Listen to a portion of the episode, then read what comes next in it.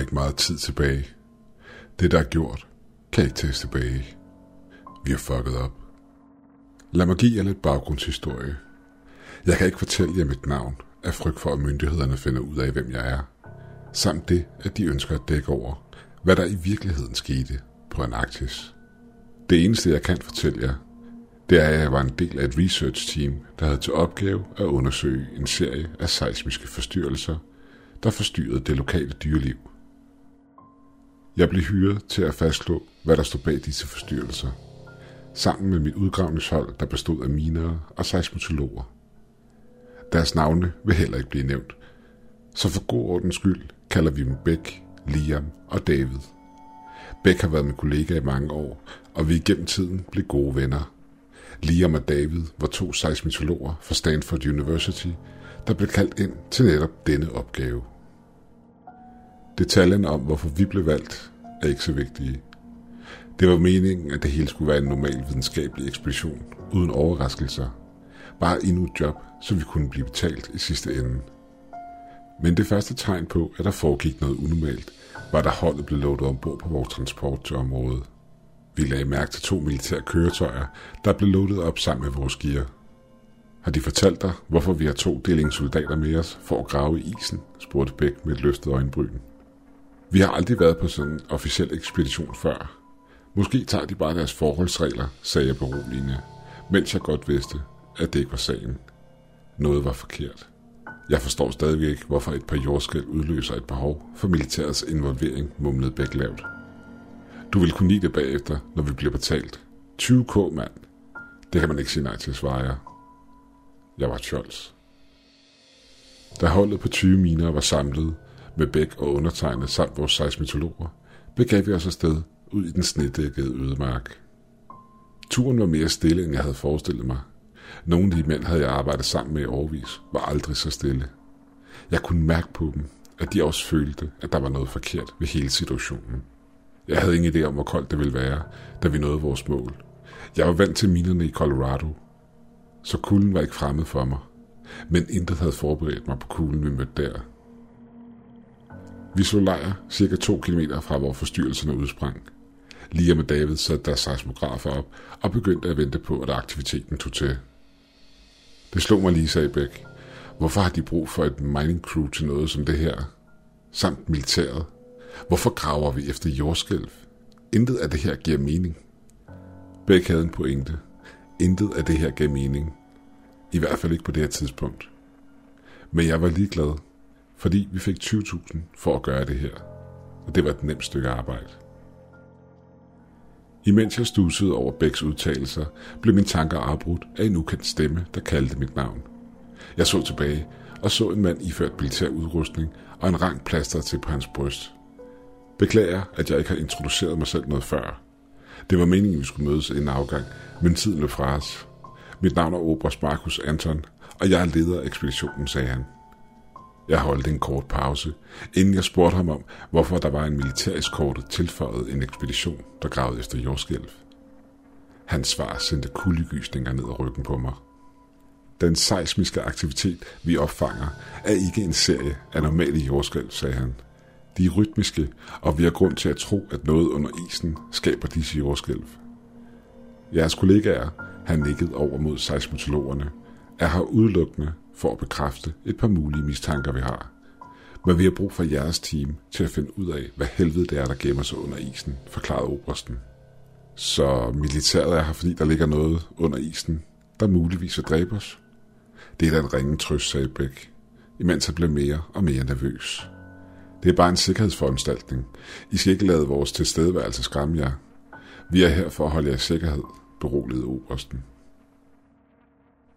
Da det var ved at blive sent, og solen var på vej ned, besluttede vi os for at bevæge os mod centret af jordskældene, så vi kunne starte tidligt op på udgravningen den følgende morgen. Den næste morgen blev vi mødt af synet af en koloni af pingviner, der stod i en cirkel lige midt i Ground Zero. Det så ud som om de stod hakket i sneen, i et forsøg på at grave noget ud af isen. Hvor meget vil du ved på, at det her det er sagde jeg til Bæk, i et forsøg på at lette stemningen. Bæk så på mig. Hans ansigt var blegere end normalt. Joke ikke engang med det. Du ved, hvor overtroisk jeg er. Ord har magt, sagde han. Vi fik gennet pingvinerne til side og begyndte at sætte vores udgravning op. Lige da vi skulle til at starte med at grave, føltes vi en dyb rumlen udspringet dybt nede under isen. Jorden pulserede i et fast tempo og stoppede sig igen, lige så pludselig som det var startet. David så op for sin seismograf og sagde, at den viste et bølgemønster, hvor hver enkelt bølge matchede hinanden og lå i en perfekt afstand fra hinanden. Det gav obersten en vis vidshed om, at der lå noget under isen, noget fremmed. Vi begyndte at grave lige der, hvor pingvinerne havde stået, i håb om at finde frem til kilden bag disse bølger. Tre timer var gået, inden en af minerne fandt noget 6 meter under isen. Det var et stort metallisk pilleformet objekt. Jeg kan ikke huske de præcise dimensioner, men det har været omkring 9 meter langt. Vi stod lidt på den side og fandt ud af, at det meste af objektet var hult. Metallet, der dækkede overfladen på den, lignede noget, jeg aldrig havde set før. Den glatte overflade viste ingen tegn på ridser eller buler fra vores værktøj. Dens krome overflade gengav vores refleksion perfekt. Obersten beordrede alle minerne ud af hullet, vi havde gravet, da han ønskede at give objektet en strøm af elektricitet for at se, om de kunne time bølgerne, den udsendte. På det her tidspunkt kunne Bæk ikke skjule sin panik. Vent lige et øjeblik. Hvad er det, du prøver på, Oberst, råbte Bæk. Tingen er jo helt klart ikke fra jorden, og du prøver at vække den. Der er ingen grund til panik, sagde Obersten. Det er derfor, vi har soldaterne med. Vi har et behov for at se, hvad det her det er. Han vendte sig imod to soldater og beordrede dem til at læse, hvad der lignede en generator i et af køretøjerne, og sætte den op ved siden af tingen. Jeg var mere forvirret, end jeg havde været på hele turen. Hvordan vidste Obersten, at han ville få brug for sådan en high-tech generator? Hvor meget fortalte han os ikke? Hvis de vidste så meget, hvorfor havde de så brug for 20 miner fra Colorado? Mine tanker blev afbrudt af elektricitet, der skød mod objektet.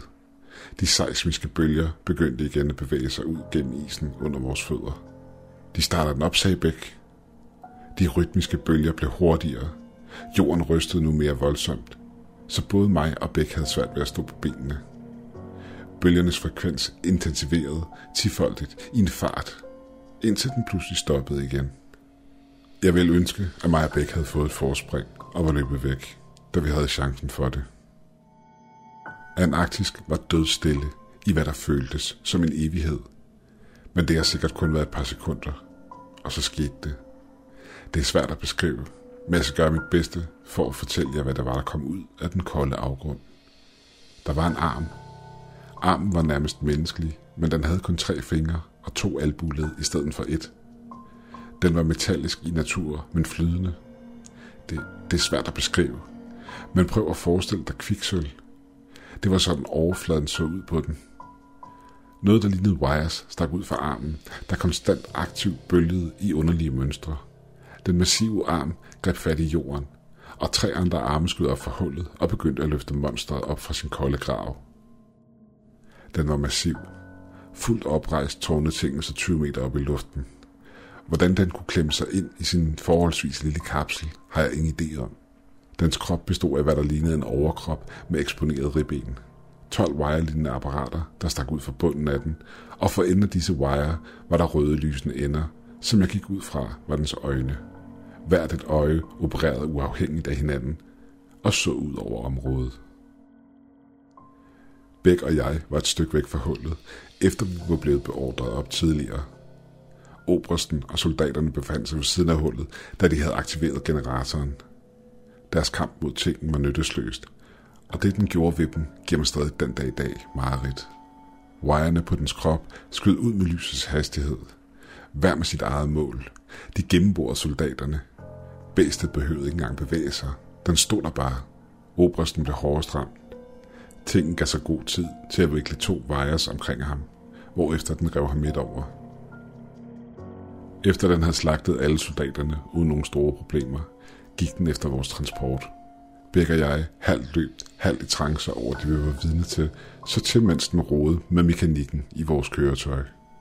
Pludselig åbnede dens overkrop sig op, og ud af åbningen kom, hvad der lød som en kombination mellem et metallisk riven og en sæbibende lyde. Det var højt, meget højt, og Bæk faldt ned på sin knæ og holdt om sine ører i smerte. Lyden var rytmisk, ligesom de seismiske bølger, den lavede under jorden – jeg greb Bæk og løftede ham op, imens jeg løb i retning af, hvor vores andet køretøj stod. Forhåbentlig kunne vi nå den og slippe væk fra den her tingest, hvad så end det var. Jeg så tilbage og så tingen løfte sit ene ben højt op i luften. I et kort øjeblik var jeg forundret, lige indtil den hamrede benet ned i den isfyldte tundra, hvilket fik en chokbølge af monsterdimensioner til at fare ud i området. Vi blev begge fanget i chokbølgen, og det sidste jeg husker af en bølge af is og sne, efterfulgt af mørke. Da jeg vågnede, lå jeg på en ukendt hospitalstue.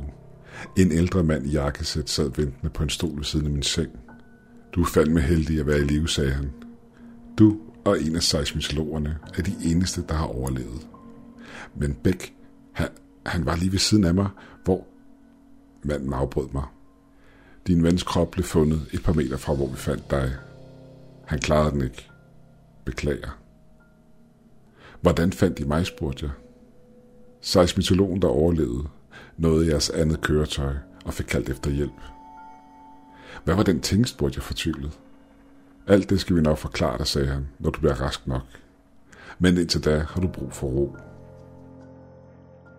Jeg fandt senere hen ud af, at ting vi fandt var et biomekanisk våben, der stammede fra et sted ude blandt stjernerne.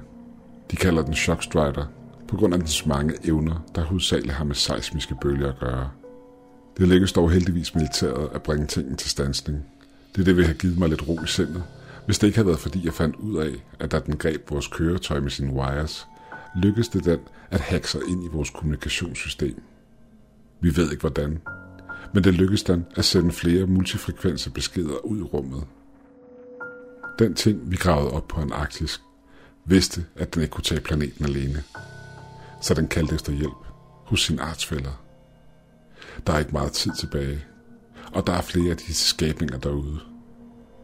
Og, og de er på vej.